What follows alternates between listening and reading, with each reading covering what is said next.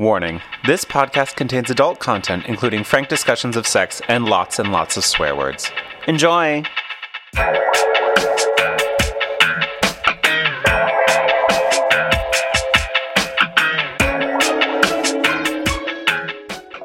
Sandy wrapped her arms around his neck again and tilted her head up to meet his lips.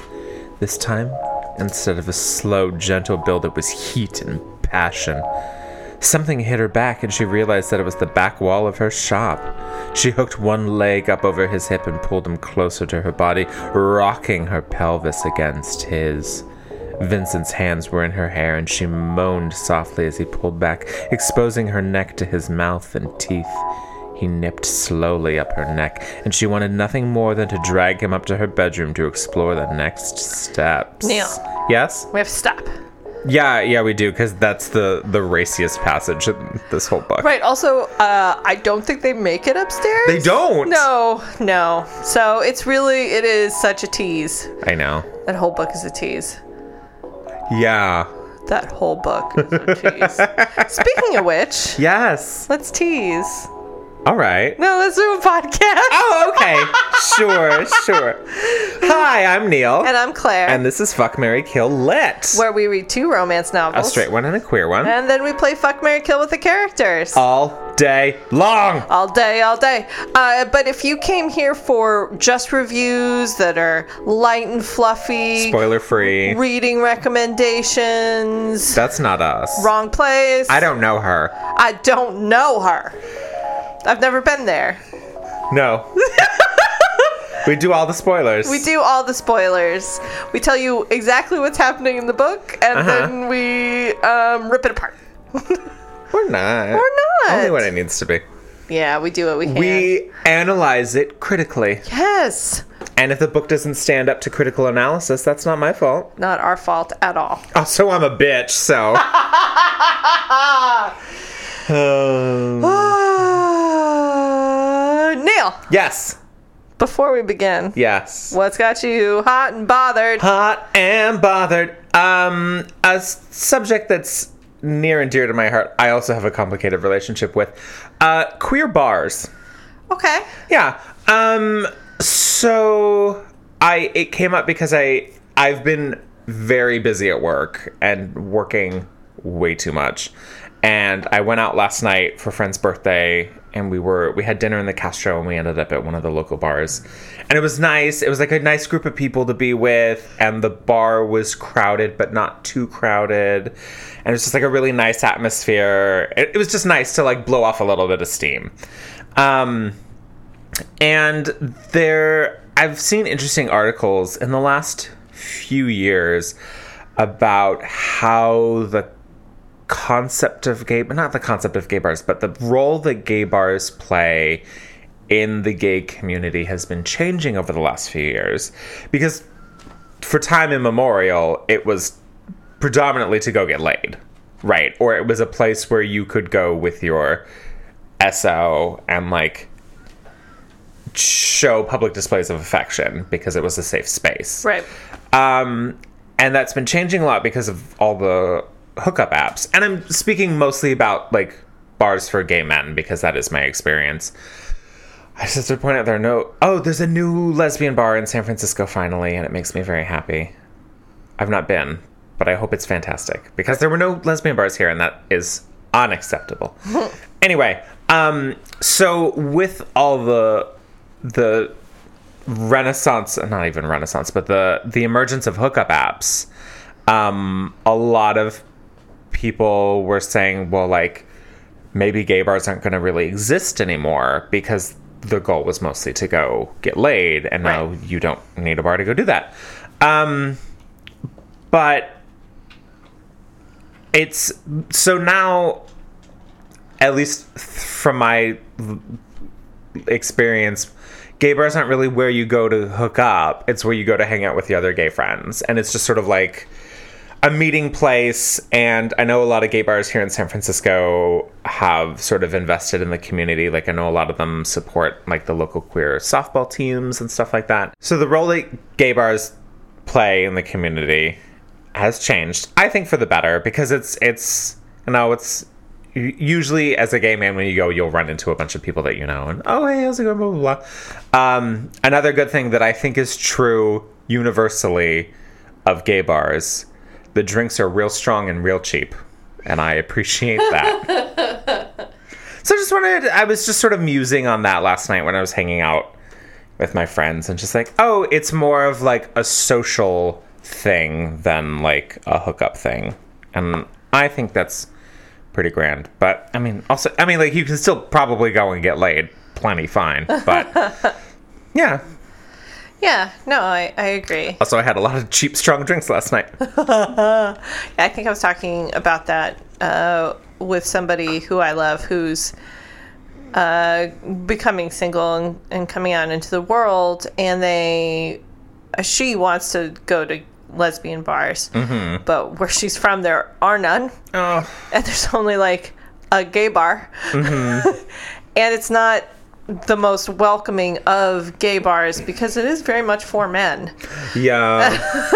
And there's like maybe a ladies' hour at random times. 10 a.m. to 11 a.m. on Tuesdays. Right. It's ladies' hour. But also, like, my friend is bi mm, yeah. and wants to meet ladies. And so, in at ladies' hour, ladies want to meet ladies for ladies. And don't necessarily want to meet bi ladies. Oh. that's So sad. it's uh, so she's like, I want a bi bar. I want a bi bar with a lady corner. I get that. yeah.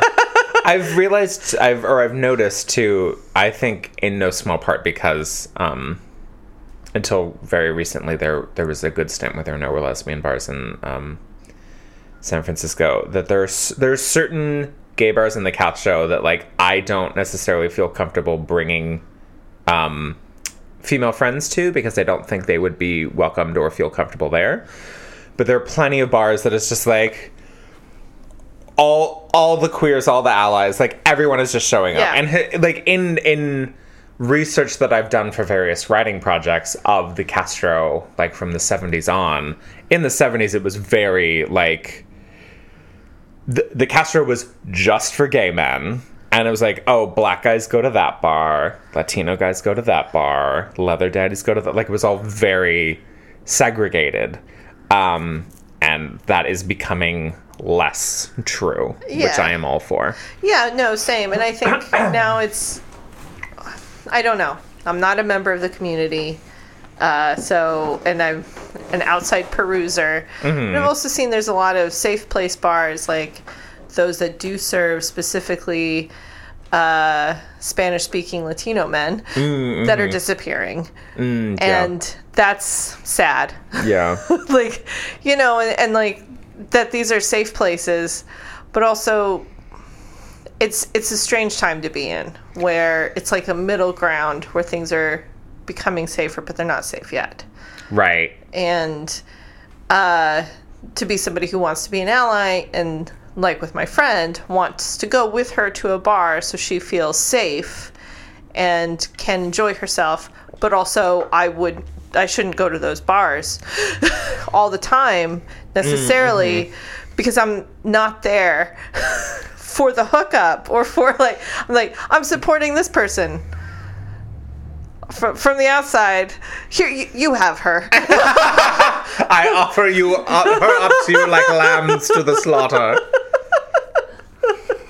I mean, I should go to those bars, but also like because it's a safe place, I want everybody there to feel safe, and Right, right, my right. presence might not actually make people feel safe. Mm. And I want to make sure that that's Yeah. like that is you know that I'm an imperfect ally at best. Yeah, yeah, and yeah. I want people to feel safe. But you're a great wing safe- lady, though. I am very good at walking up to people and going, "Hey, you see that hot person at the bar there? They're real into you and don't want to talk to you because they're scared about leaving the bar. But that seat is yours if you want it. you don't? Great. I'm going to that other person now. Moving on. Next. anyway, Anyway, uh, Claire. Yeah. What's got you hot and bothered? um, okay, shake up in the romance world, and it's Uh-huh. hilarious and Okay. strange and weird. Okay. So, um, if you are a follower of romance on Twitter, you would find out that very recently a romance author was caught plagiarizing a shit ton of other romance novelists. Oh my god. Like, and not even like a little bit. So she, uh, and she published, she like, big name romance authors too. So like Courtney Milan is like she's a big romance author and has a lot of books out. She writes her own books. She doesn't like do ghostwriting. And but this other author just straight up took her words and just popped it into her own book. And then when she was caught, and everybody's like, "What are you doing?" She's like, "Oh no, no, no! See, um, actually, I use ghostwriters. Like, you use ghostwriters?" And then they even somebody looked up how much money she makes on Amazon because she's self-published, so you can Uh-huh. do that. And it wasn't enough. Like, why would you pay somebody to write a romance novel for you when you're only gonna make four hundred bucks? I mean, I wouldn't do that, but I also wouldn't say no to somebody giving me four hundred dollars. But so this person, um, I think, let me see if I can look up their name. Christine uh, Serruya, S E R R U Y. Hey, stole from every romance author, just like almost as if she just flipped through their books, picked passages, and stuffed them into her own, like a weird AI or something. Just like this and this and this and this Are- and this. Are we certain that she's a human? Honestly, no. Well, and here's what's really pissing people off. So, one of her books, specifically one that's got a lot of plagiarizing in it, was nominated for a big romance award. Self published, too, by the way. The intrigue. Oh, the plot thickens. And it it used passages from somebody else's book who hadn't been allowed to be up for that same award in the previous years because the award only recently became open to self-published authors. O M G. Yeah. It's like romance Twitter blew the fuck up that day. Oh my god. I would love to see that. oh, oh my god, like everybody just I guess I could just look at our Twitter. Well, well, there was there was a whole bunch of people who were who were like, "That's crazy," and then two like tweets later, "Oh my gosh, she did it to me too!" finding their own words in her books. oh my god. like we, it, we went nuts. Like people were going crazy. It was it was insane. It was insane Hell scandal. and like like the the the Rita Awards, I think it was the Rita, I'm not quite sure. They were all like, "Oh, um, we're figuring it out, and we don't know." Like, like, like they were like, everybody Oh, was just like, for them. and then there was a huge uh, hashtag thing where it's like, "I write my own books." Oh shit! so it was like, "Fuck this bitch! Fuck this bitch!" It was. I mean, oh my god. So that was crazy. But I also wanted to bring up a scandal that's old Okay. um, because we didn't bring it up before, and I only recently found out about this. So Santino Hassel wrote um, one of the books that we read, which was, um, I think, Illegal Contact. yes, the football one. Yes, the football one, and we both enjoyed reading that, Yeah. And a lot of people did. Actually, a lot of people really like Santino's work, and we're excited to have an author who is um, writing male for male, who is actually a man. and uh, and and also apparently Santino uh, was ill and sent that out to his followers that I'm ill and needed help with medical bills, and people paid in. I'm not gonna go over all of this because it's all on the internet. Santino is not who they say they are. Catfished everybody. Was not sick. Just took money. uh, like if like, and I think it was kind of around the time that we were even doing the book that this all came out. Oh no! we were part of the problem. part of the problem. Oh. So um, I'm not going to get into it. There's a ton on the internet about this. It's also has like Rita Award winning author, like all kinds of stuff going on. Just you can look it up. It all went down last year. Uh, Oh, it's a lot. Um, nobody's quite sure what was going on or what happened. Like, there's still a lot that people are kind of taking apart. So you can just look that up, and I'm gonna let you do it. I'm not gonna Oh my god. romance crises. Oh jeez. Anyway, so That's nuts. yes. It's so crazy too because I can't imagine that. I mean, we we saw the the first one, the more recent one, who plagiarized. She's not making very much money. No. So why do it? Right. Oh, jeez. All right. Uh, we should have seen this coming. Speaking of, Claire, what did we read this episode? Well, this episode we read Psychics. we read not in the oh I should like because of as per usual I didn't say the whole book title last Oh. time. Not in the cards, an Oracle Bay novel, book one, by Amy Cissel, I think, C I S S E L, and um, Soulmates Inc. by Bill Eisele, E I S E L E. Good. Yeah. Um uh yeah, both of them Pacific Northwest. Yeah. Both of them about psychics. Great. So, shall we get into it? Let's get into it. Let's get into it. Soulmates Inc. by Bill Eisele. Some ghosts need to talk, others seek revenge, a few hope to scare, and some just want to have fun. Strange forces behind the grave are invading Seattle. What's an everyday psychic like Owen Green supposed to do? Owen sees ghosts. He talks to them too. Orchid James is Owen's best friend, a yoga teacher who knows about Owen's abilities and helps him deal with the day to day drama of living with the dead. When a young librarian vanishes, Owen and Orchid set out to solve the mystery. Their adventures take them into an underworld of supernatural dance parties, smoking hot demons, a haunted mansion where ghosts and humans uh, put pleasure ahead of all other earthly pursuits. Bill Eisele spins a tale of sex, ghosts, and possible apocalypse in this fast paced urban fantasy that proves some people wait until death to get a life.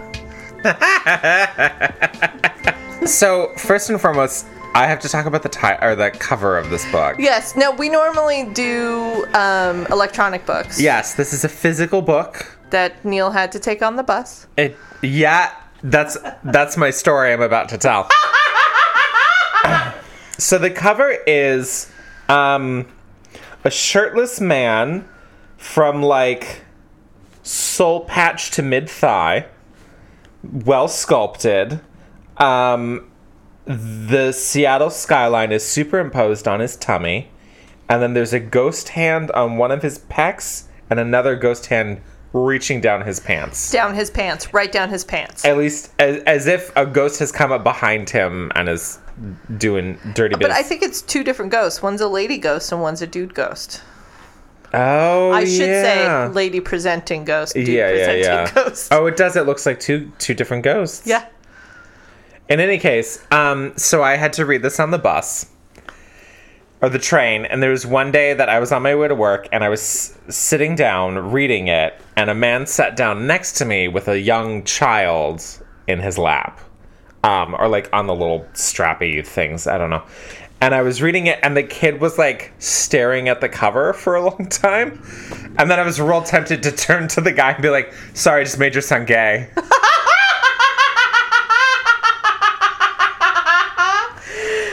The baby had a sexual awakening right there. right there. Kids kids are just growing up younger and younger these days. anyway, so uh Seattle, Yes. Present day. Yes. Owen Green sees ghosts. Yes. Um and in this world, uh ghosts are a well-known secret. Uh oh, that was a point of contention for me. Because it did seem at first that nobody else knows about it, and Owen is just struggling through this by himself. And then it seemed like, in fact, it's more like heroin, where a ton of people know about it, and you're they're not talking about their friends and family. Right. Well, he's he's It's like it's just like there's too much underground things happening. There's there's whole festivals devoted to ghosts. there wasn't a festival. Yeah, yeah. Remember, it was like Burning Man. They didn't actually go there in the book. They talked about it. Oh, well, no, that okay, okay, okay. So he is a warden?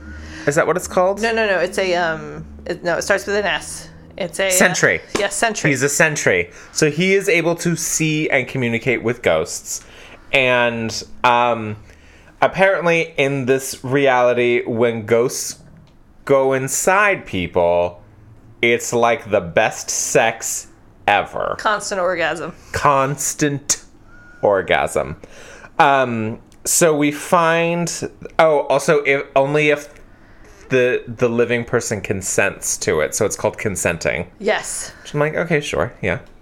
Um, so we find out that it, yeah, it, I mean, it's like a drug that there are like underground places where there are people who know about it, but m- we don't come across anyone, any other human in this book, living human who can see ghosts. True. So I think when Owen, um, was talking about like sort of it, like he thought he was the only one because he was the only one who was like aware. Yeah. And then we've like there's one point where he's like he doesn't know any other sentries. Like it's hard for them to even like have a like a forum somewhere. So like he doesn't know any other sentries. Yeah. So most of the like sage advice he gets is from ghosts. Okay, so the book starts with his new boyfriend Scotty taking a shower. Scotty's like, "Oh, somebody's here. Oh, I think it's a ghost." And then uh is just like, "Well, I guess I'll jerk off now." oh, the ghost is inside me. Mm, orgasm. Yeah. Okay. Um, and then it goes, and then we like meet Owen. And Owen's nice. Owen's very nice. I- yeah. I, actually liked Owen. yeah. Um, and his best friend. I didn't know why he was dating Scott. well, there was one point where he said, uh, like he he just loved fucking him, yeah. and it said like someone told him that lust can only get you so far, but he was getting a good amount of mileage out of it. Yeah. So he just I don't yeah, I don't know why they were boyfriends, but they were fucking a lot and having a good time. Yeah. Also, Scott just finished his new favorite book ever, which is Fountainhead. Yeah. And I was like, oh no. Oh no. um no, I forgot about that. Oy. Okay, so uh Owen and his friend Orchid, who's a yoga teacher, and they've known each other since college.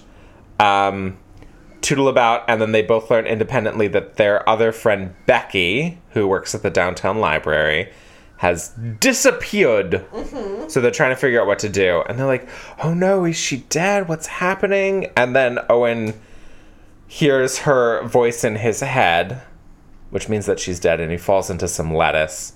He uh, works at a school and there's like a compost bin in the back. And, And he like, falls into a giant thing of lettuce. Yeah, he falls into like the compost giant lettuce bin or something. Yeah, and it's like it's uh, bizarre. I wasn't quite sure what was happening. I just knew he was like sort of having an epileptic seizure because of the, the voices in his head, and he just passed out and in it's, lettuce. yeah. So And also, the lettuce was in his hair for an exceedingly long amount of time. And then he ate it. yeah. Oh.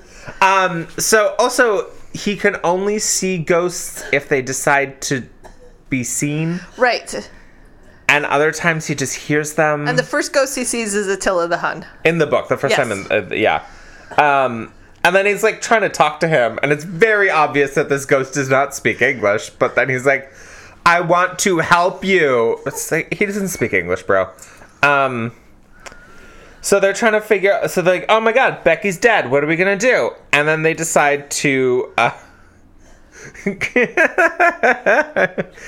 then they decide to go look go to the library where she worked and she was the front desk person at like the archives part Yeah. so it's like a, a room full of old books that you can't you can look at but you can't check out or anything so he's like sensing whatever's happening and then all of a sudden one of the books has a mouth Uh-huh. and a tongue comes out and Yeah. then there are books covered with tongues Yeah, and they're yeah, and he's like oh shit Yeah, and there's like it's it's kind of sexual, but it's also kind of monster scary, like it's gonna eat you. And it was hard to tell what the author was going for. Is like, is it sexy that the book is tonguing his body? Ah, wait, wait, wait, no, hold, hold on. Let I just need to rep- a sentence that you just said. Is it sexy that the book is tonguing his body? this is our lives now. This our lives. It's so great. Yeah, no, I wasn't quite sure, and then it was obviously scary. Yeah, yeah, yeah, yeah.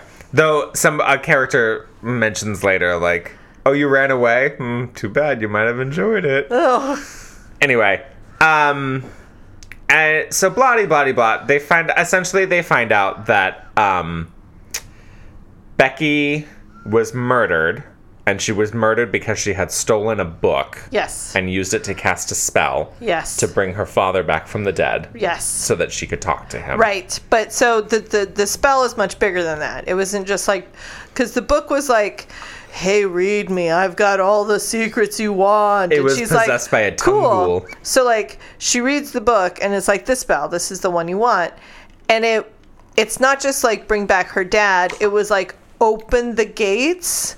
And all the bad ghosts ever are coming out. Yes, and demons are going to walk the earth. Armageddon. And all the good ghosts are actually going to like sort of disappear. yeah. Um. So Ghost Ghost Mageddon. Ghost Mageddon. Um, over the course of the book, some stuff that happens. Scotty's possessed by the ghost of a serial killer. Yep. Um, who cannot stop fucking him and making him fuck other things, including other ghosts. There's a yeah, ghost orgy. yeah. There was Scotty's a ghost orgy body. in Scotty's body. Scotty's body. Um, there's a like the the most haunted house in Seattle is uh, occupied by the ghost of a of a society lady and her entourage, and there's just like party party all the time. And everybody there has to be naked, including the humans. Uh huh. So whenever Owen goes, he has to strip. Um, And it does seem like he has been there for fun before. yes. And- yeah, he had the baseball player. Yeah. Oh god. Um also there were points too he was like it was talking about the baseball player and I was like, "Oh, his impressive bat and stuff like that." Like it used very weird euphemisms. Yeah, yeah, yeah, And then later it's just like his dangling schlong and I was like, "What? Okay. Just what?" Anyway, What are we even? What are we even? But then, the, and also the, the the lady collects things like fire sprites, Magic a magic carpet, Yeah, and a magic suit of armor, yeah. Um and there's a professor there that teaches a dead ghost professor. a dead ghost professor who teaches Owen that has to be said. The, okay, the only living characters we're going to be talking about are Owen, Orchids, and Scotty. Right? Or Orchid's yoga friend. Oh yeah, Raj. Yes. Yes. Um, Exceedingly hot, very he nice. sounded real nice to look at. oh yeah, he did. Um, so the the ghost professor is like, "Let me tell you about all the things you need to know." Whatever. Um, it turns out that some librarians from the public library came to this mansion and took some books, including this spell book, so that it influenced Becky. And because she's the one who cast the spell that basically threw open the gates of hell, she's the only one that can close it. So some demons hunted her down and killed her so that she couldn't end the spell. Right, and now some other demons are after her ghost, so that her ghost also can't end the spell. Right. And another demon we meet is Malthus, Uh huh. who sounds real nice to look at. Oh yeah, like Ugh. Though he showed up in Orchid's house, and that's not okay. no, it was not okay, but also I was like, yes, this is the book I want. I want the book where a demon protector guy is like, oh no, I'm attracted to this lady yoga teacher who's obviously real hot, and I need to protect her, but I don't know why. Like that's the only time I imagine some somebody not understanding their own feelings when they're a demon who hasn't interacted with humanity for Yeah, a yeah, while, yeah. not understanding that he's in love or attracted. Yep, on board then, and also wants to protect her slash wants to have sex with her. That's the book I want to read. That wasn't this book. Uh, there's also a ghost nightclub with a ghost DJ. Uh-huh. That was fun. Um, yeah, and then uh, Armageddon's about to happen, and then they stop it in like three pages, yes. and that kind of upset me. Um, there, so there's this big music festival happening on Capitol Hill, and uh, they get to the stage, and the new band Armageddon is playing, and it turns out that it's Lilith and this other librarian who's actually a demon who was in cahoots with all them and Right. another demon and and they're like pretending to be a death metal band but Lilith is using the spell book to like sing out in tongues and like this pit opens up and tentacles come out and like snatch people Yep. and everyone in the crowd is just like good special effects man and then they stop it in two pages and then oh and Orchid gets killed Yeah, yeah, yeah, yeah. Forgot about that. The other librarian kills Orchid.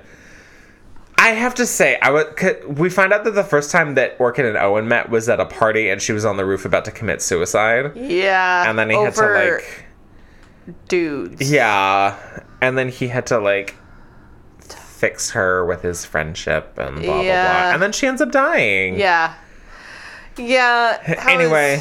Weird. So, but Uh, then at the very end, um, she is like, "Hey, Drew, uh, Owen, you and me." She calls him Boo, which is kind of cute Oh, because he sees ghosts. It's kind of cute because he sees ghosts. Um, it was a little weird, but also with the way it was introduced, where she's just like, "Hey, boo," and I'm like, I suddenly she's like, "Hey, boo," and he's like, I was like, "Why is she scaring him?" no, she just calls him Boo. no, I got that later. yeah, yeah, yeah, yeah, yeah. Um, like, honestly, I was like, "What?" So they start the get Armageddon, and then as it goes, she's like, "Owen, we should charge people to help ghosts. We'll call it Soulmates Inc." yeah. End of book. End of book. Um, so Claire did a bad and picked a book that is also not a romance novel again. Though I will say something that I super appreciated, because Scotty got involved. They got rid of the ghost, sort of, but then he got involved, and they were like, "Oh well, we need to kick the demon out of the book." And Scotty's like, "I'm a big beefy dude. Demons like things want to possess me." So he sort of like volunteered himself. And then after they stop Ar- Armageddon, there's like a bit of an epilog mm-hmm. and Scotty and Owen are hanging out, and we find out that they ended up breaking up, but they're still friends. Yeah. I'm like, great, because I think this is the first time that's ever happened in one of these books And I also read. do feel like that Owen and like Owen and Orchid are soulmates. They Yeah. are meant to be together. Mm-hmm. And they're just friends. Like it's a very platonic soulmate ship and I appreciate that.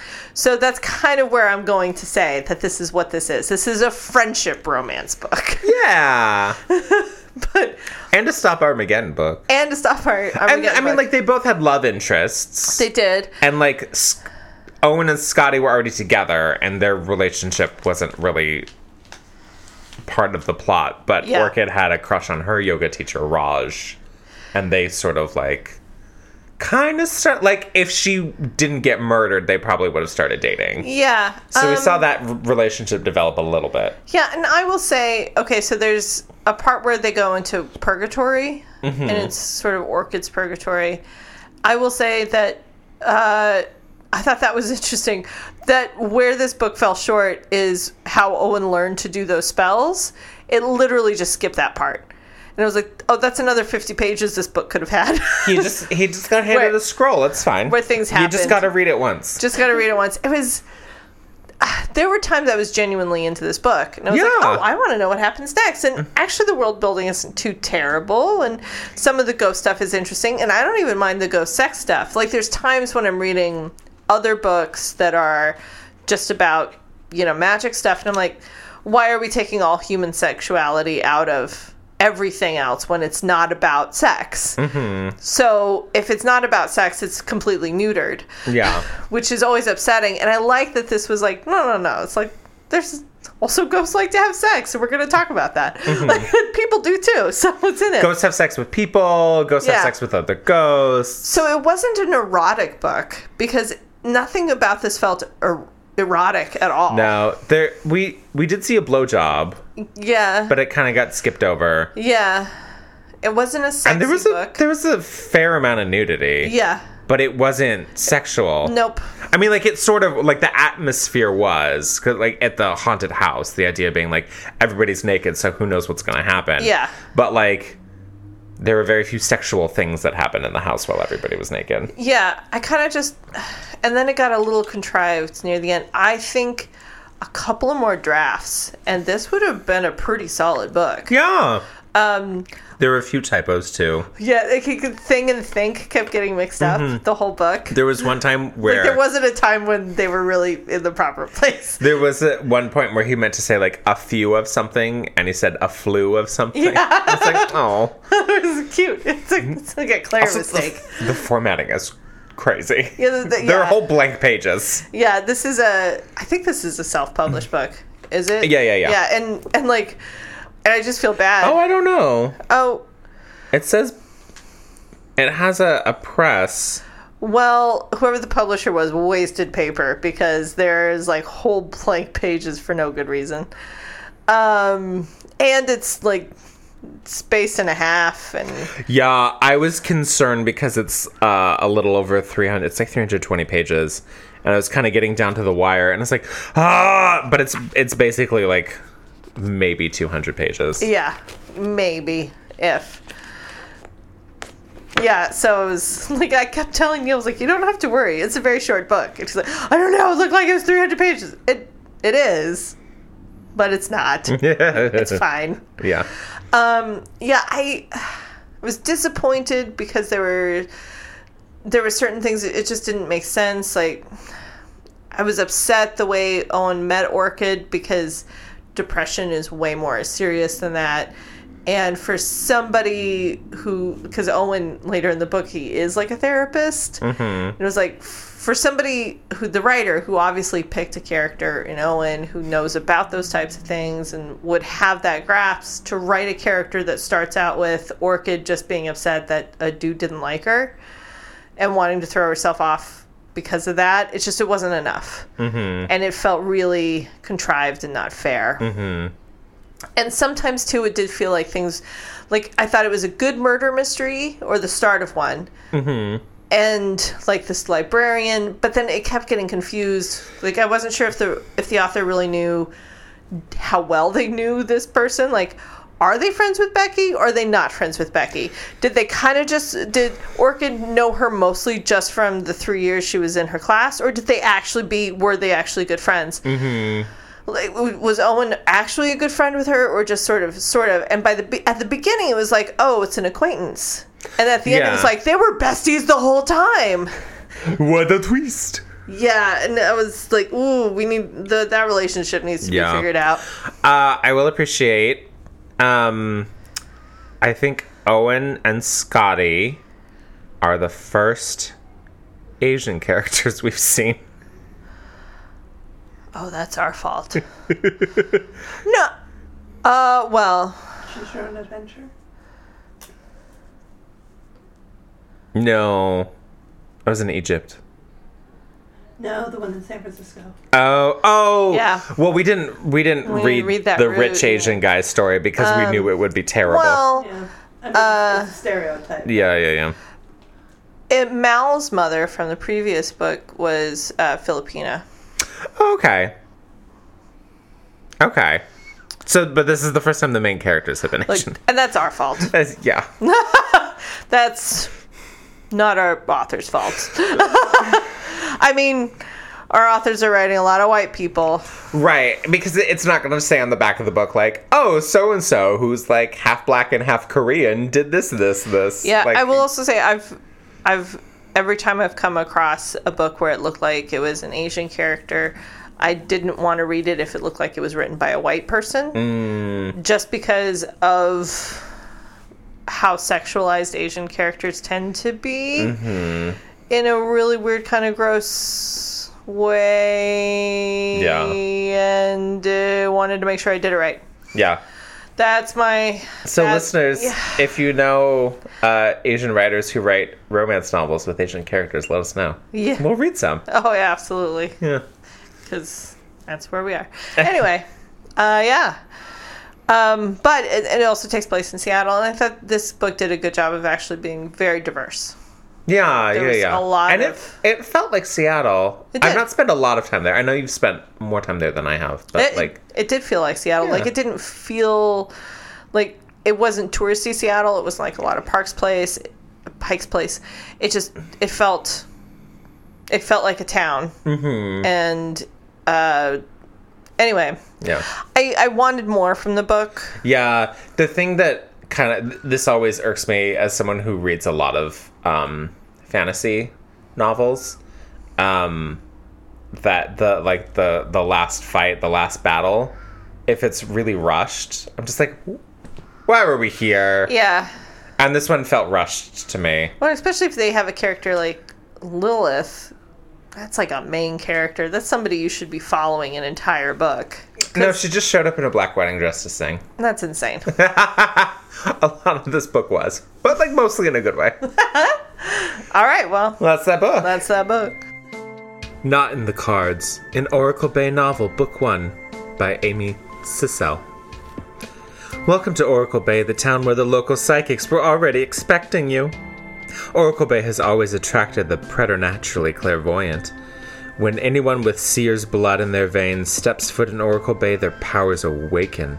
They receive a visit from the Psychics Union, and shenanigans ensue.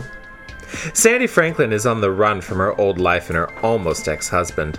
Lured to Oracle Bay by a too cheap to be believable apartment and attached tarot reading shop, she found new friends, a job she didn't know was possible, and an opportunity to hide from her past while building a new future.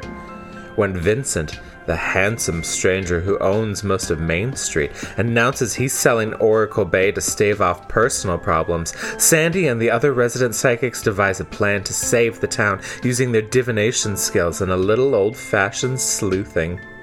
The one thing Sandy couldn't predict was how hard she'd fall for the one man who could crush Oracle Bay and her hopes for a new life without blinking an eye.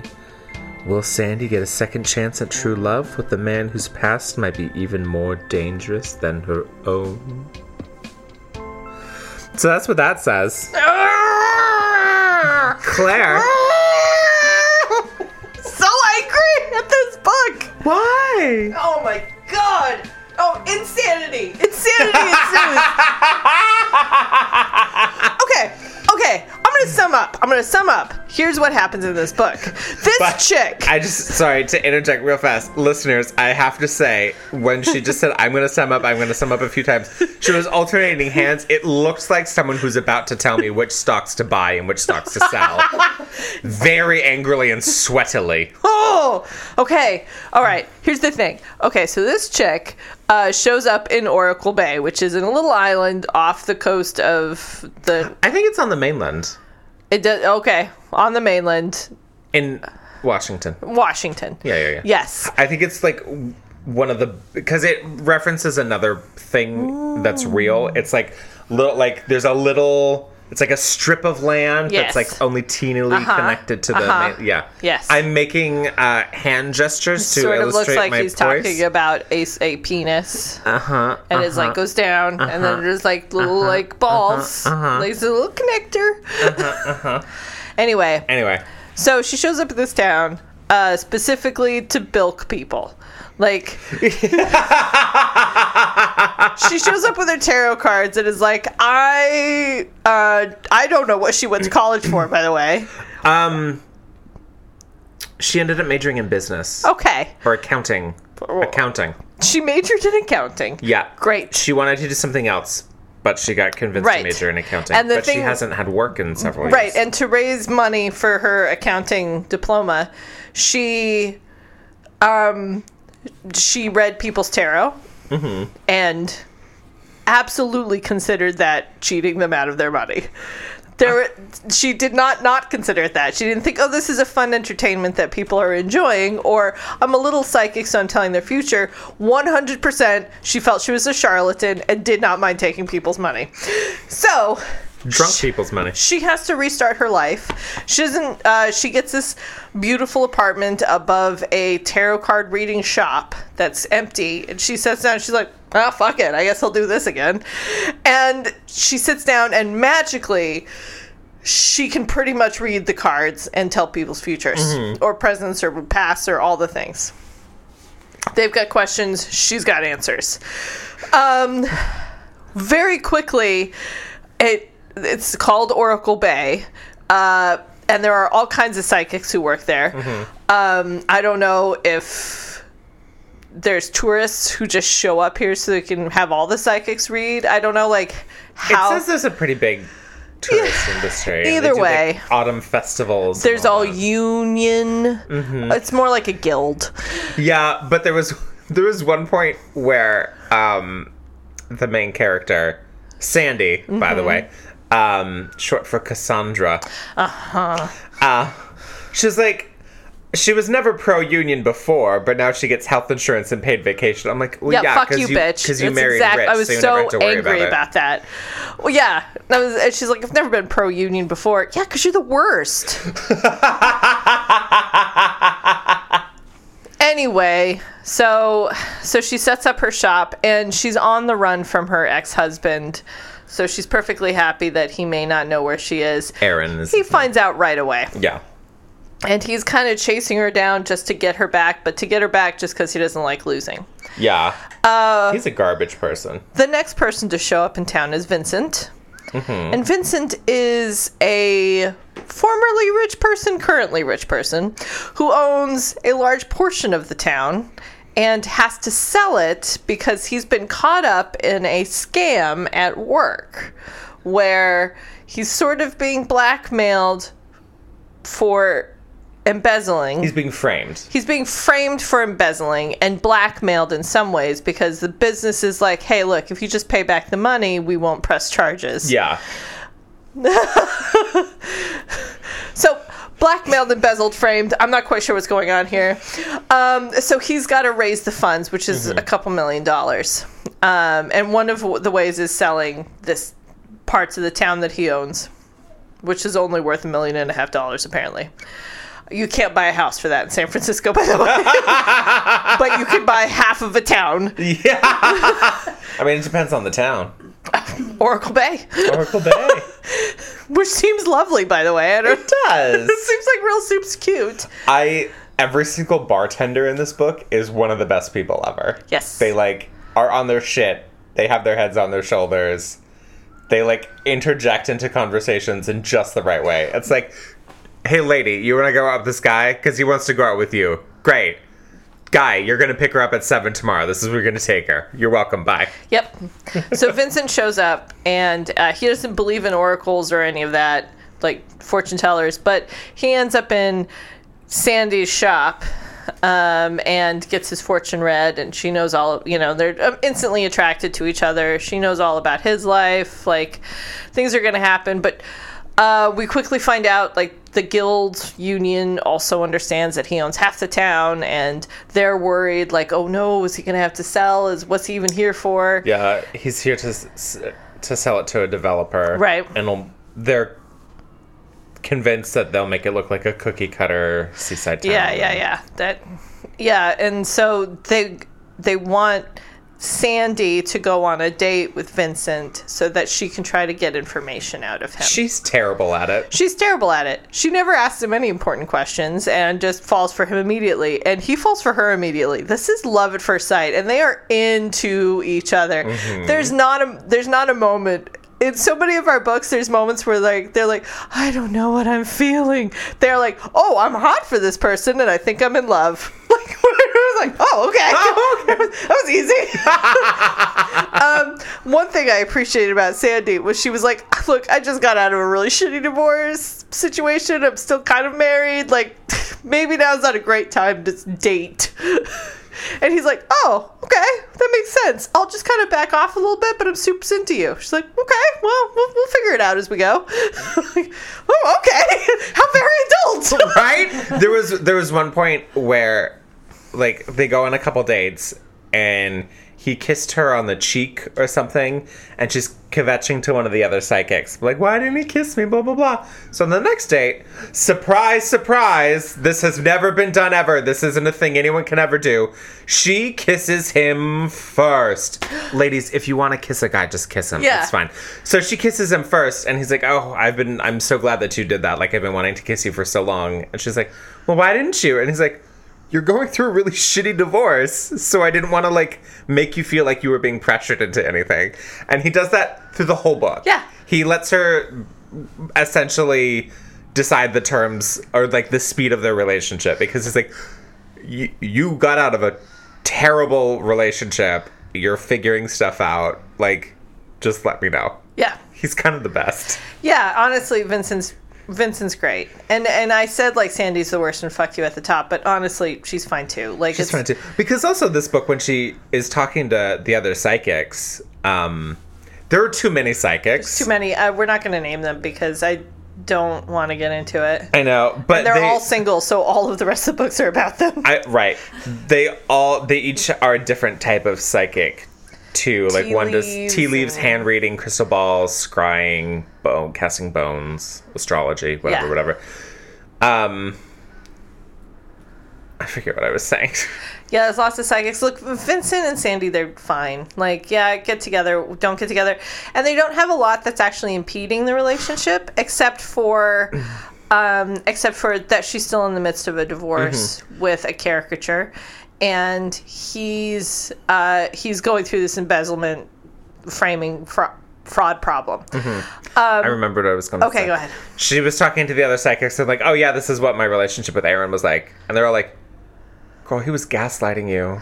Yeah, they like pointed out to her like this is the way that he was being manipulative and emotionally abusive and and sometimes physically abusive. and physically abusive and it's like now that you're aware of it hopefully that can help prevent you against it from getting worse and it does there are Yeah. times where she's like her knee-jerk reaction is to respond one way and she's like no no no no he's being a dick a monster monster dick i don't have to feel guilty about this Right.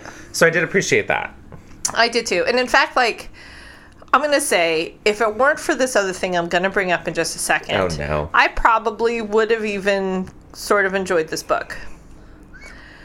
Here's the problem. we find out pretty quickly that Vincent was, in fact, Aaron's old boss. Yeah. And that Aaron is the one who embezzled all that money and framed him and for it. framed him. I don't like that. It was so to- too easy. Like the moment we discover, like, so Vincent's come over for like a date thing. Aaron's come over to be an abusive husband, and they see each other, and they're sort of like, "You," and and she's like, "I didn't know that Vincent was Aaron's boss," and it's like, "Yeah, no, because it's terrible." What? No, I don't. Stop that. No book. Turn. No, go back. Book. Nope. Nope. Nope. Nope. Nope. Nope. I don't. I don't actually need that.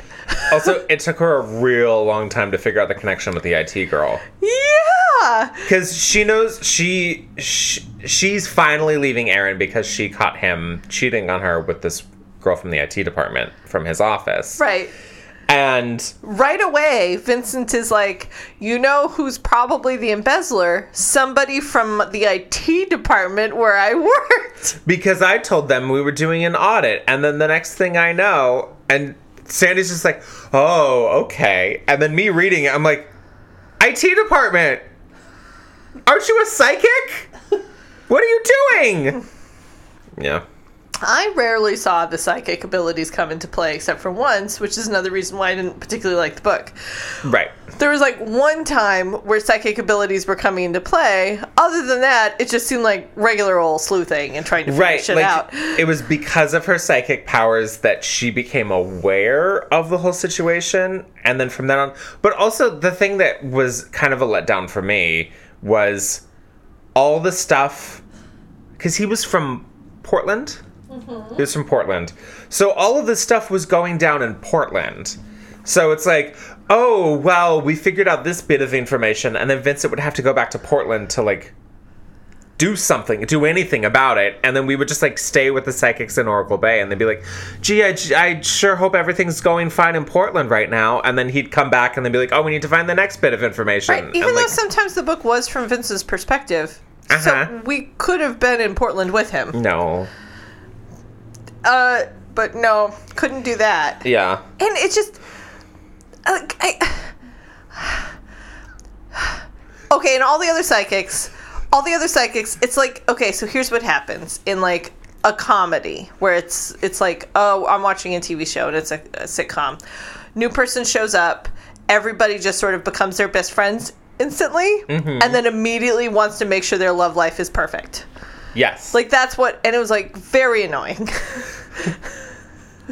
and I, I wasn't quite sure about it. And then they're having some side relationshipy things that are now are part of the next books. Like one woman is dating a sheep herder, and they have a problem. and the guy has the beef. Like used to date the the barista, the guy who owns the coffee shop. Right. And it's like obviously written in such a way that the writer's like, "Ooh, I'm laying down this groundwork so that when it pops up again, they'll be surprised. And they'll say, "Oh, you know what? It makes sense." I'm like, "No, I know right away that the gay psychic and the guy who owns the coffee shop used to fuck, and something happened, and they're not talking anymore." Yeah. Like right, like from the first scene where they walk in and they had cold stares at each other. It's like, oh, they used to fuck, obviously.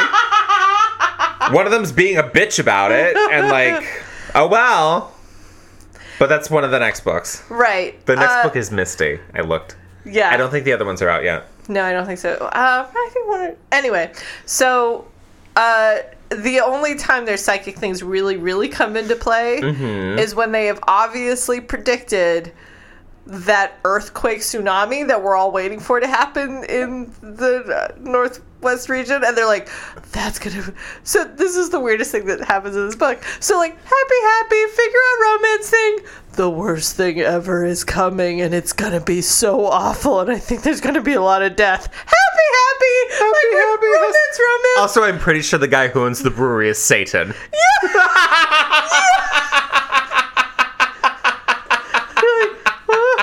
okay It's like, oh, we need to keep keep Vincent out of jail. The world is going to end soon.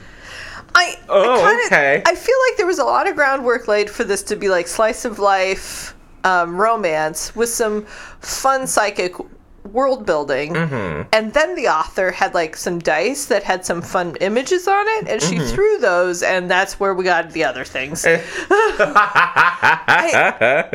I cannot stress enough how annoying it was to have the ex husband Aaron be the former employee of Vincent. Yeah. Like, and that she didn't know this connection already. yeah, the fact She was a trophy wife. the fact She would have been a trophy wife at that work functions. work function. Yes. She would have met Vincent already. She went to every one of those Well, Christmas not only parties. that, we but like it. Aaron complained about Vincent all the time. And he never used his name. Right, apparently. Uh. Nobody does that. Yeah.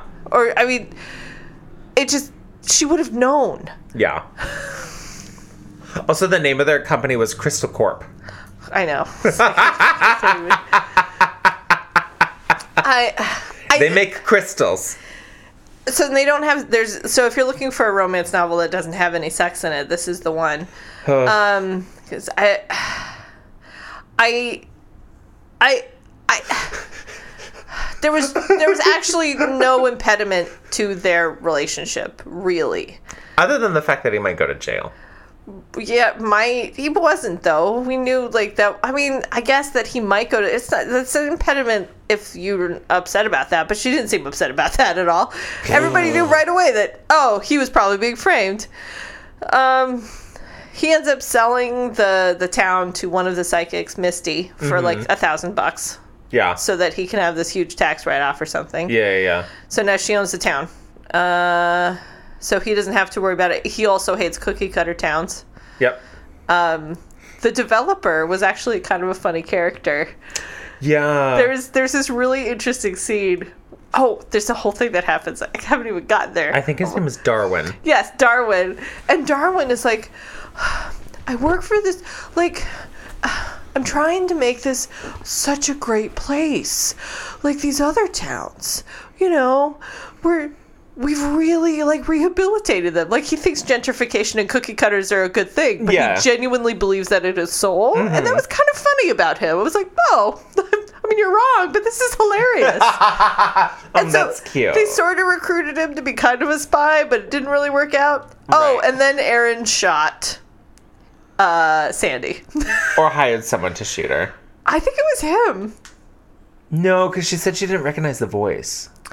Look, it was weird enough that it was dark. Anyway, Anyway, anyway, shot. She was shot. like in the shoulder. Yeah, but still shot. Still, shot. Yeah. Shot. Shot. Shot. yeah, Shot. Shot. Shot. And it came out of nowhere. I, literally. I like, Literally. She was shot? like she she finally stood up to him, and then like 30 minutes later, she gets shot. by a hired killer or himself. Like, Yeah, one of those. Figure it out. And um, the judge was like, She didn't see it coming. She didn't. She's not that psychic, and none of the other psychics stopped it either. Even though they had predicted something terrible happening. Again, it's the tsunami earthquake. Yeah. They're not specific about it, but that's what it is. Yeah. So I guess in some later book they have to stop Save the that. world? I don't know. I don't know. Anyway, it was interesting, disappointing read. Yeah. Uh yeah, and here's the thing too is that they're like okay, well we need to like so Misty reads palms and apparently if she shakes hands with someone, she knows everything about them. Yes. And so she shakes hands with Aaron and she's like, I know he did it. We just need to find the evidence. Okay, room full of psychics, what can we do? Hmm, let's What- talk to Vincent. You're not gonna look in your crystal ball?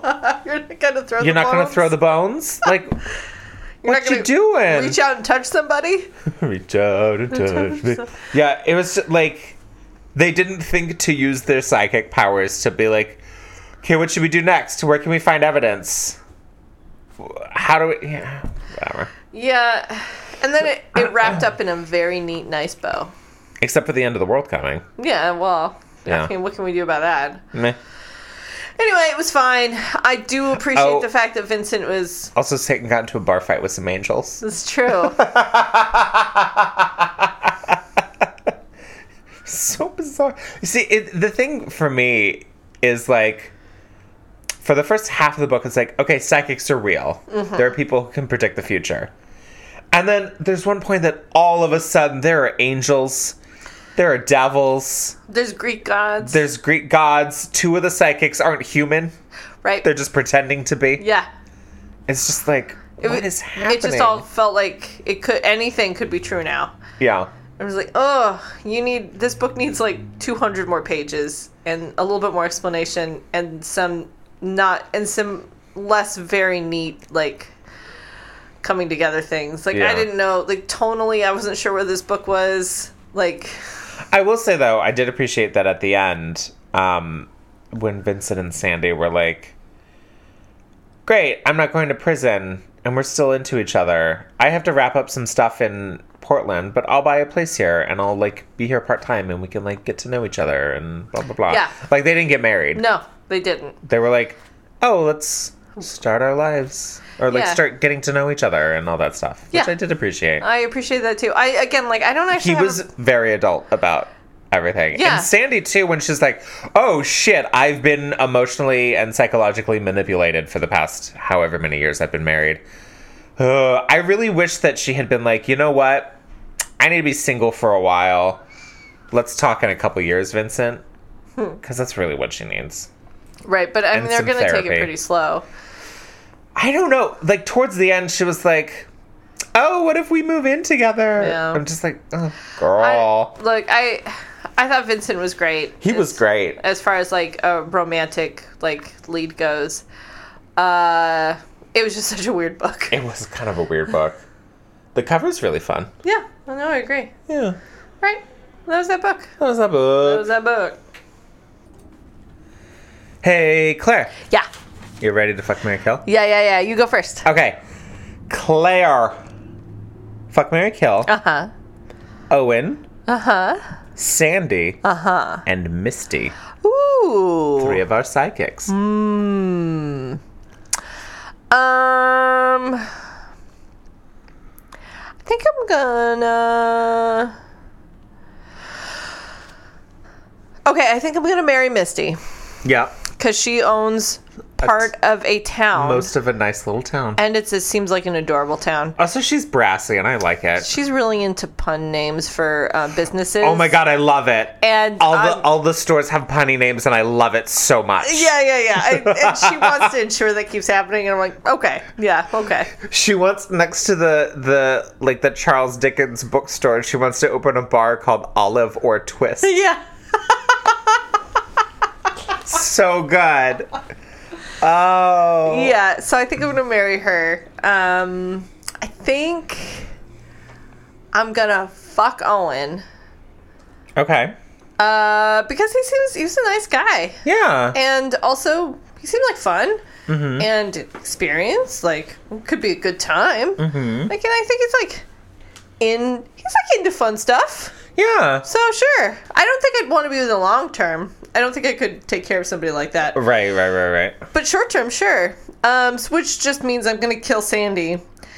If in part only because she obviously doesn't know that her name is Cassandra and that that's an important psychic. Yeah, I know, right? Uh, what is it? It's the name on the sign is like Alexandra. And she's like, well, that's close enough to my name, Sandy. And I was like, what? Because it hadn't said her name was Cassandra yet. It was like, well, Alexandra's close enough to my name, says Sandy. What? what? It's not anywhere near your name. that makes no sense. And then I found out her name was Cassandra. I was like, that is the name of a psychic. right? A prophetess. Also, it's more fun to say Madame Cassandra. Yes. That's a good psychic name. I'd get my cards read by Madame Cassandra. I mean, I'd get my cards read by Al- Alexandra too. I totally Yeah, get sure. that. That makes sense. But it was like, oh, come on. like, I hate it when characters are that obtuse. yeah. I don't. Yeah. Yeah. I don't mind it when other people are like, if Vincent didn't know Cassandra was the name of like a prophet, you know, that's fine. Yeah. He's not the psychic. Right. But apparently the gods are real and they walk among the earth and they go here for vacation. It was a god's vacation town. They vacation in the Pacific Northwest in ancient times. uh, I would do the same. I'd also marry Misty, whose real name is Mystic. Uh, but she goes by Misty. Uh, so that I could like be part of this fun little town. Um, and I'd also fuck Owen. Uh huh. He sounded attractive Yeah, he did. and like a fun guy to be with. Also, like, well read and. Mm hmm. And I'd kill Sandy, which makes me sad. Yeah. Like this book is is mostly her coming into her own, and I want that for her. So I feel bad about cutting that short. yeah. It's fine though. Okay. Neil. Yes. Fuck Mary Kill. mm-hmm. Ghosts, Uh huh. psychics, Uh huh. demons, including bartenders. That was that was literally another option that I had. Excellent. Well done. So I'm glad I picked the one that I did. Um. Okay. I'm gonna fuck demons. yeah, okay. I like how you say that. Claire, information to impart to you. I hope you know. I need you to know this about me. I'm gonna fuck I'm gonna demons. fuck demons.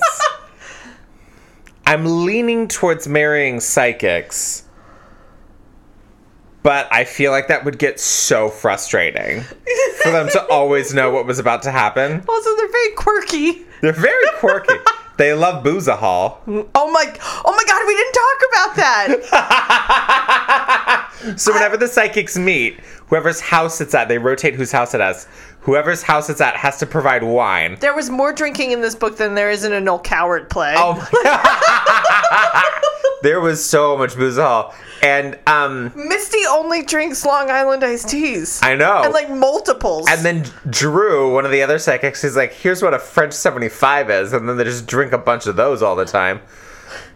Yeah, which is why we had French Mm-hmm. We're drinking some right now. Yeah. Um, but I did appreciate that uh, Sandy really liked Prosecco, and Aaron would always be like, oh, like sh- stuff like champagne's only for special occasions. And she's like, why can't I just drink it on a Friday? And it's like, no, that's dumb. That's stupid. And then she's like, wait a second. I can drink it whatever the fuck I want. So then she like drinks champagne all the time. I'm like, good for you, girl. um, I think I'll marry psychics. The ones that we saw were all pretty. I enjoyed them. Yeah. I'd enjoy hanging out with them. Um, See, again, like I feel like I was so close to liking this book. Mm-hmm. So close to it being like a fun, like afternoon, like weekend read. Mm-hmm. But then, like all of all of the background connectiony stuff between Aaron and Vincent, and like how cartoony Aaron was as a human being, like uh, it was just it impeded my liking it. yeah, yeah, and um, there was. I would have liked to have seen more of this. There was um, a we saw a little bit of what initially drew Sandy to Aaron when they first met. That he was like, he was he was charming, and he would like give her gifts and things because that like he sees success as like money and things. So he would like he sort of like wooed her in such a way. Um, oh, something I've been sitting on forgot to mention that the, for the last episode with Jake and Vicky that we never understood why they were together. I don't think he has good taste in women. No. Anyway, um, so we saw a little bit of why uh, Sandy and Aaron got together to begin with, um, and but like then it just all sort of fell apart. Anyway, but I'm glad that she can drink champagne whenever she wants. Mm-hmm. But So you're Yeah. gonna kill ghosts? I think I'm gonna kill ghosts. yeah, as hard as that would be, Or not, depending. I don't know. It seemed hard easy in the book. Yeah, I'll just get my demon fuck buddies to do it, I guess. Yeah. Okay. Yeah. Um, Uh, what about you? oh, I'm marrying demons. Okay. Um, and I'll say why. Of the examples we've had, one the, the, the one of the demons in uh, Soulmates Inc. I don't know, like we said, kind of handsome, good to yeah, look at. but then there was that giant one in Purgatory. oh yeah, that one wasn't great, but like you're still going to be married to that. I know, but then also the bartenders in um in uh, in the other book also seemed maybe I don't know, is Satan a demon? I don't know, but I'm gonna say yes, and he seemed great. Yeah. Yeah, knew what he was Uh, doing. Had lots of like homebrew stuff. Was his name like Andy or something? Also liked puns. he also liked puns. Yeah. So I don't know. Um, Mary and Andy sounds great. Was his name Andy? I don't remember. That's fine. Doesn't matter. I'm marrying him. I'm gonna have sex with ghosts.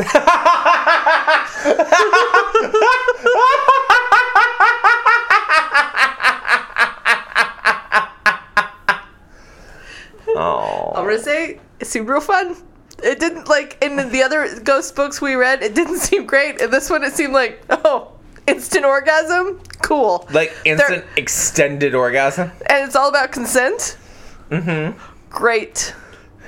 On board. Why not? Oh, poor Gwenna Odell. Oh man, oh Gwenadel. Um, which means I'm killing psychics.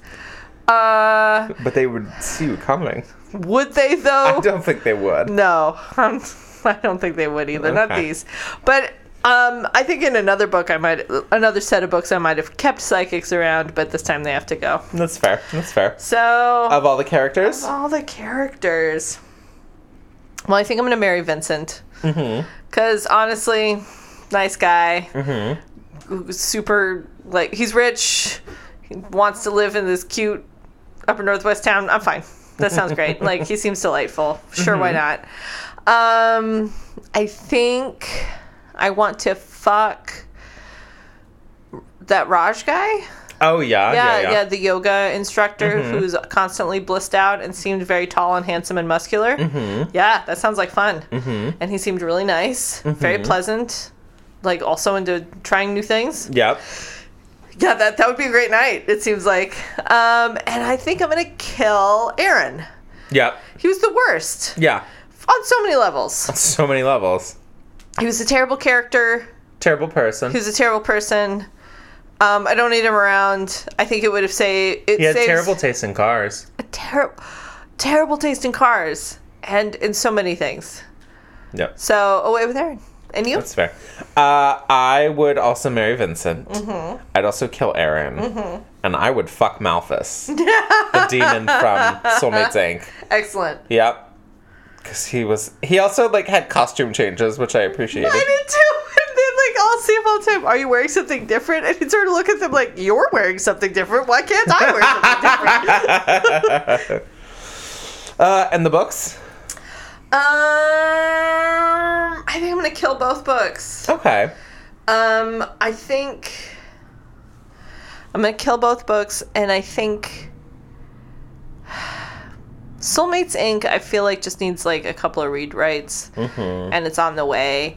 I'm gonna kill it now in part because it's just not it's not a romance. It was very confusing at times, um, and I think the other one.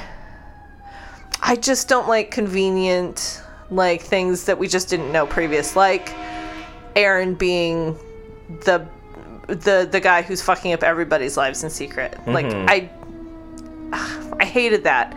Not only was he fucking up her life, he was fucking up the life of this Mystic Cove place because he'd already like set up a business that was going to undercut it so that he could undercut Vincent. So like he was Oh, yeah, already yeah, yeah. doing he was the bad guy for everybody. I'm like, no, nope, nope. And so it was just it's that kind of contrivancy that's like so ingrained in how the book works that makes me hate the book. Mm-hmm, so I'm out. Okay. And you? I'm gonna fuck both of them. Oh hey. Uh, Soulmates Inc. I would love for it to have another few rewrites and then be made into a miniseries. Yeah, I bet that would be a lot of fun. I think so too. Um, and uh, not in the cards. I I liked the the world building for the first half, um, and how like her her shop felt like a character, um, and how it very specifically was just like, girl, that guy was gaslighting you. That's not okay, and like you need to work on that, and just Yeah. like how Vincent was just very explicitly like you're coming out of a terrible relationship so if we're going to be in a relationship i'm going to let you decide how fast that goes because you have some stuff to work out and that's important. And even even though like friends helping friends realize that they were in an abusive relationship and people telling people that they're dating like oh you were in a shitty relationship and i'm taking that into consideration even though that should be everyday occurrence not everyday occurrences but like basic human decency how many times have we seen that in any of these books Right? how many That's times true. have we seen characters be gaslighted and no one calls them on it Oh, if not encourages it because they're going to get together. Right that's true. That's very true. So, j- just for those those two little nuggets of human decency, You're going to fuck. I'm book. gonna fuck this book. also, I kind of want to hang out with Sandy and just like drink French 75s Yeah. And just like, oh, let's look at the ocean. Oh, and like you can look at the bay and then you can turn around and look at the ocean and just like it's on a sound. I, that's what it, I think. It's a town It's on, on a sound. sound, Yeah, yeah. yeah, yeah. Um, so yeah, Okay. I don't want them to go away either book. I I I think both of them just need like a little more tightening, a couple more drafts, and then I think they could be heading off in a in a good direction. Okay. And I want to encourage them. All right. That sounds good. Sure. Okay. Yeah. So Neil, Yes. what's next? I'll tell you what's next. We can play Christine Guess, but one of these uh so one of the books is makes the theme very obvious. And so I thought about finding another book that made it less obvious, but I just kind of want to really want to read this book. Okay. So, the two books are Midnight Scent, Amour Toxique, Book 1 by Dori Lavelle, and Seducing Professor Coyle by Darian Cox. so, what do you think the theme is? It's like college professors? Yeah. Or, Yeah. okay. Yeah. Professors and their students. The first one I was going to say uh, perfumery. Oh, that'd be a good one. Yeah? Yeah. Yeah. Yeah. yeah I just, Amour Toxique. I'm just like, okay, calm down. Um, Yeah, what But yeah. college professors spell? uh, so yeah, we're reading professor, professor student romances. Dang. Yeah, I made sure I did my best that the students are over, like they're not freshmen Okay. because a lot of them are freshmen. Um, and then there were quite a few books that it was teachers and like 18 year old high school students. That's not what I'm here for. So I think I did my best. I think it's professors and like college juniors and seniors. Okay. Yeah. Okay. So I can sleep at least a little bit at night. Excellent. yeah. All right. Well, So that's next. Looking forward to it. Yes. Then I guess that's it for today. Thank you, Claire. Thank you, Neil. Thanks, Christine. Thank you, Christine. Thank you.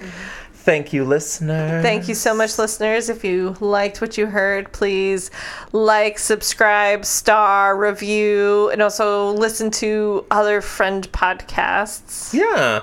Uh, thank you, authors. Thank you so much. We love reading these things. Actually, we do. We, I think we we genu- we, we Well, I, I think I love sitting down and talking about them. yes. Yes. Thank you for And some of them I do love reading. Yeah, and, and congratulations, Yeah. authors. Yeah. Keep on writing. Yeah. So that's all she wrote. That is all. Sh- well, is it? Keep fucking.